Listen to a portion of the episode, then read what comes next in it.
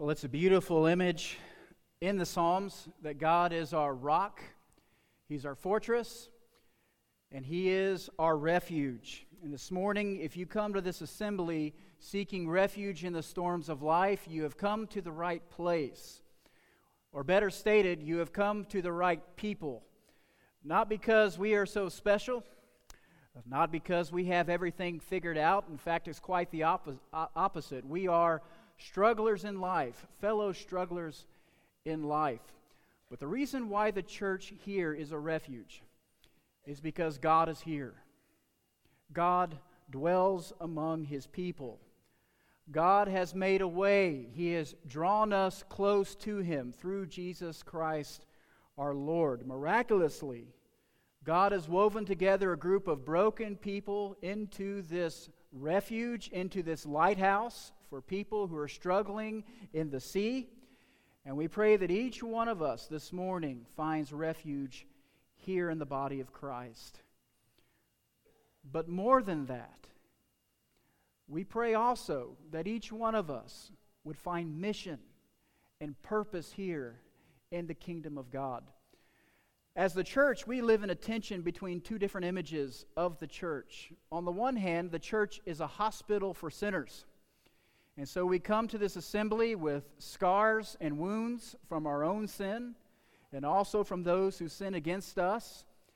We come here this morning seeking restoration and strength and forgiveness, but also the strength to forgive others. And so we come to the hospital room, in a sense, a hospital for sinners. But on the other hand, the church is a military outpost.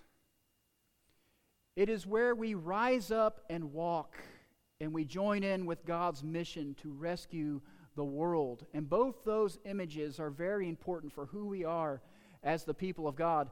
And both of those images are important to Paul, especially in what we call the pastoral letters, these personal letters written to Timothy and Titus and Philemon. This summer, we're working through 2 Timothy, and we're actually going to do a combination so we're going to book in 2 Timothy in June and August. We're going to take a break in July and we're going to look at the Camp Agape theme, the theme of road trip, the theme of taking a journey. And we'll be in Exodus and Deuteronomy talking about the journey of the people of God. But this morning we're going to be in 2 Timothy. If you want to turn to 2 Timothy chapter 2, we'll be there here in a moment. This is a series called Fight the Good Fight. And these are the words of Paul himself. Paul is at the end of his race. He has fought the good fight. He's in a Roman prison and he's awaiting execution.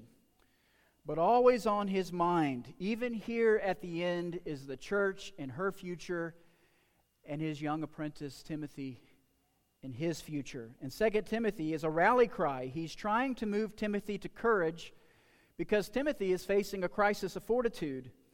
And just following the flow of the letter, Paul emboldens Timothy with different words, different themes. He first talks about the faith that Timothy possesses, that was first in his mother Eunice, and then it existed in his grandmother Lois, and it was passed down to Timothy.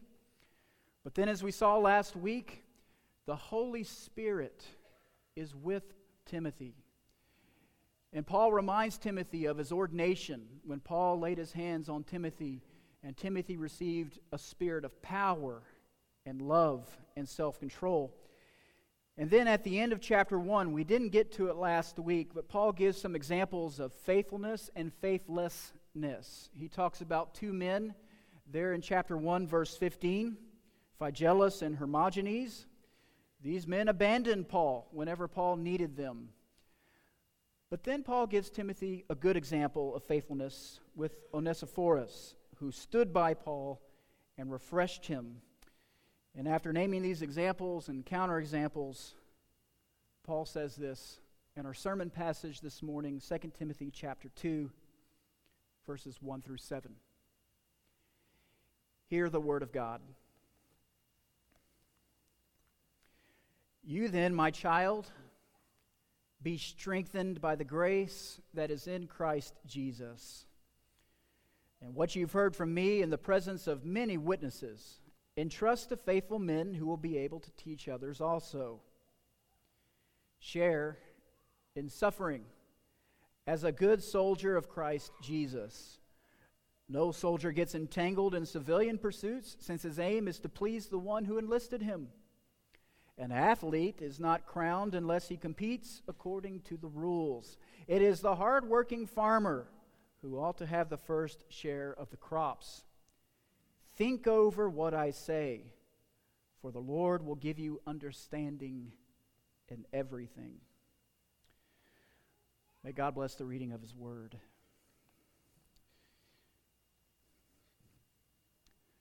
A few years ago, I read a book that I know some of us have read. It was actually recommended to me from someone in this room. It's a book called Into Thin Air by Jon Krakauer. And it's one of those books that you pick it up, you start reading it, you can't put it down. It's the story of the 1997 tragedy up on top of Mount Everest, where a significant number of people in this climbing party died. And the reason why they died, there's a number of reasons. Some of it was human error, but most of it was the mountain itself, a very deadly place. And ever since I read that book, I've been quite fascinated with Mount Everest. I've watched several documentaries on it and these people who make it their mission in life to reach the summit. But what's really fascinating is the area of the mountain that's above 26,000 feet. It's the area of the mountain called the death zone. And it's called this because human life was not designed to exist above 26,000 feet. So the air is very thin up there. Into Thin Air is the name of the title of that book. One receives about 30% of the oxygen that one receives normally at sea level. And it takes weeks of acclimation even to be able to withstand a few hours in the death zone. Without oxygen, a normal person would only last a couple of minutes before losing consciousness. And there are several effects on the brain there in the death zone nausea, dehydration, major headaches. Every breath is labored. Every movement takes great effort. I watched a documentary earlier this week, and they were interviewing a man who, who had gone up to Mount Everest. He said just putting on his shoes in the death zone took about half an hour, and it took everything that he had. It's a difficult and treacherous place to be. No one can survive in the death zone for too long. But in order to summit, one has to spend time there above 26,000 feet. When I read the pastorals, when I read 2 Timothy, I think of the death zone. Especially in our sermon passage today, it's as if Paul is telling Timothy, I need you to join me up at the summit. But before you get to the summit, you're going to have to spend some time there in the death zone. You're going to have to spend time above 26,000 feet, that place that is dangerous and deadly. It's no wonder that Timothy is facing a crisis of fortitude. This doesn't seem to faze Paul at all. Paul has lived in the death zone for some time. To proclaim the gospel in the face of opposition and in the face of hostility is to live in the death zone, and it has cost Paul everything. Hear these words again from 2 Timothy chapter 4 verse 6. Using Paul's language, he says, For I am already being poured out as a drink offering. Poured out as a drink offering. That's the language of suffering. That's the language of sacrifice. Now, there are other places in Paul's letters where he actually talks about what he had to endure. Most notable 2 Corinthians chapter 11, where he catalogs his suffering. I'm not going to read it, but he talks about all the different things, the unpleasant and horrible things that he had to endure for the sake of Christ. But even in 2 Timothy, he talks about suffering. He calls on Timothy to visit him in prison. And he says, Make sure you bring my coat and come before winter. Paul's not comfortable here at the end, and it's only going to get worse. And then in verse 3, Paul tells Timothy he's going to need to join him there. Verse 3 Share in suffering. Some translations say endure hardship. I prefer the translation share in suffering. Timothy, it's going to be tough going up to the summit. Hard times await you, and you're going to have to push through. That's why Paul gives them those three metaphors the soldier, the athlete, and the farmer. Those are all examples of suffering. The soldier suffers, but he follows orders to the end of his enlisting officer. The athlete suffers in the training and the discipline of his body, but he competes according to the rules.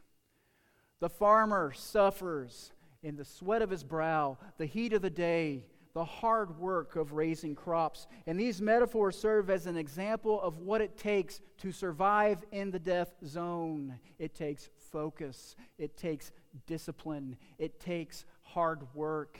There are no shortcuts. In order to summit, one has to go above 26,000 feet. And in thinking about our own situation today at Brentwood Oaks, I want to reiterate a thought that I opened up with about refuge. But in light of this passage, I would phrase the question this way Do you find yourself in the death zone this morning? Do you find yourself above 26,000 feet where the air is thin? where every breath is labored, where it's hard to put one foot in front of the other, where everything seems hard and difficult? Do you find yourself right now in a season of life that is beyond you? I think there are acute situations, there are crises that send us straight to the death zone. But there are also stages of life. Maybe they're a little less intense, but we find ourselves struggling through life in these situations. I think of the elderly among us, and I've heard it from more than one person, and I quote Getting old is not for sissies. What about those who are caring for their aging parents?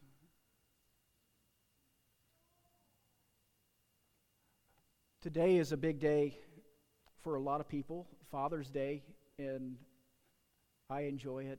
I enjoy the festivity. But in thinking about being a father, I'm in a stage of life where really this is the most humbling experience I've ever had and it is full of joy. But just when I think I have things figured out, a new stage comes, a wall comes, the air gets a little thin. I make mistakes.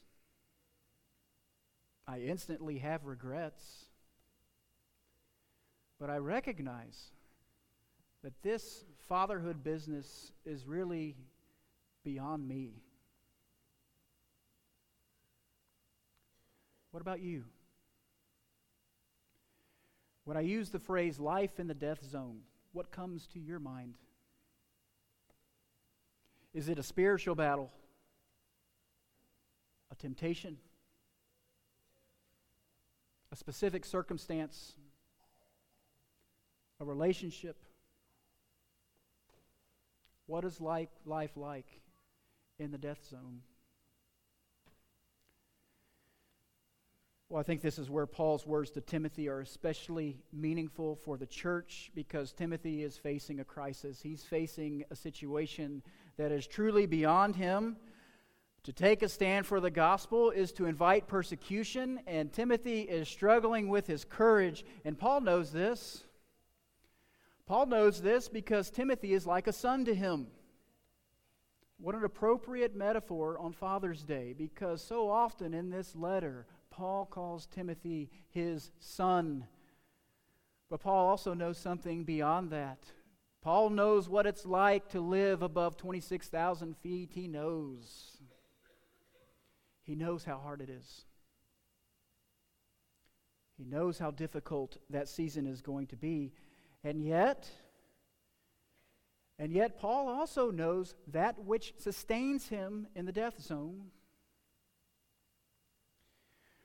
So, on Mount Everest, when someone goes above 26,000 feet, almost all the climbers need some help. Even the best climber needs some help. And that help comes in the form of oxygen tanks, these oxygen bottles. These climbers are given just enough oxygen bottles not to weigh them down, but just enough to get them to the summit and back down below 26,000 feet. Without these oxygen bottles, these climbers wouldn't last very long up on the mountain, up in the death zone. But now, with the life giving oxygen, they're able to stay for a good short while there above 26,000 feet. And that oxygen that is coming into their mask, that's coming into their mouths, gives their muscles just what they need to take that next step. So, in mountain climbing, we would call these oxygen bottles necessary aids for survival. But in the journey of faith, we have a word for those oxygen bottles. We call it grace. Grace. There's something so powerful about that word, even as it rolls off the tongue. There's a certain level of peace that washes over us. That's why we open up our assemblies with the words grace and peace. And it's easy to gloss over it, but Paul opens up this passage with a focus on God's grace. Notice, before he calls on Timothy to train these teachers, before he calls on Timothy to share in suffering, before he gives Timothy those suffering metaphors of the soldier and the athlete and the farmer, before Paul calls on Timothy to join him above 26,000 feet, Paul first lays the foundation in chapter 2, verse 1 of that which will sustain Timothy in his journey to the summit. Hear these words again from 2 Timothy 2, verse 1. You then, my child, be strengthened by. That's the passive voice, meaning that the strength that Timothy is going to need does not come from within him. You then, my child, be strengthened by the grace that is in Christ Jesus. Grace is the heartbeat of our story. It is the heartbeat of God's story. Now, typically, when we think of grace, we connect it immediately to our salvation. Paul says elsewhere that we are saved by grace through faith. God's grace this unmerited favor toward us, this grace which we cannot earn. And yet, in the New Testament, grace has a much wider scope, a much wider definition. It is God's favor, it is God's blessing, praise, God's gift. It's also a realm, it's a sphere. The grace that is in Christ Jesus is the place where we draw strength and breath and life. I love this quote by C.S. Lewis in talking about the relationship that we have with God. He says, Relying on God is like relying on air, it's breath by breath, moment by moment. And really, when we think about spiritual maturity, when we mature in Christ, we actually grow in our dependence upon Christ. When our children grow up, we think, well, we want them to be independent from us. But when we grow up in the Lord, we actually recognize our need for Him. I need Thee every hour. That's really the mark of spiritual maturity. Taking in God as we take in breath. That is grace worked out. That's what Paul has discovered there in the death zone. That's what Timothy will discover. That's what we, the church, discover each and every day. That those in seasons of suffering, in those seasons where all we can do is barely put one foot in front of the other, those are the seasons where, we, where we experience God's grace in the fullest sense. It's in the death zone where we see God supplying us with a life giving grace to take the next step toward the summit, sustaining us, empowering us. The journey of faith is hard, and it does take focus and discipline and hard work but only if these qualities are grounded in the grace of our Lord Jesus Christ, the one who empowers us to make the summit. It all goes back to God and His mercy and His love for His people. And so this morning, the word of grace is this word to breathe. Are you having a hard time taking that next step? Breathe in the grace of our Lord Jesus Christ, and He will sustain you. Tomorrow, we go back into battle. And actually, after we leave this place, we go back out into battle in whatever situations we encounter on a daily basis. But we don't do so without God's help. We put on the full armor of God knowing that God is our protector and provider, that God has not left us to our own devices. God is actually helping us and equipping us to walk the journey of faith. We're going to sing an invitation song that speaks to this. If you find yourself in a moment of weakness this morning and you seek the prayers of your brothers and sisters in Christ, if you would like to respond to the good news in any way, we invite you to come as we stand and as we sing.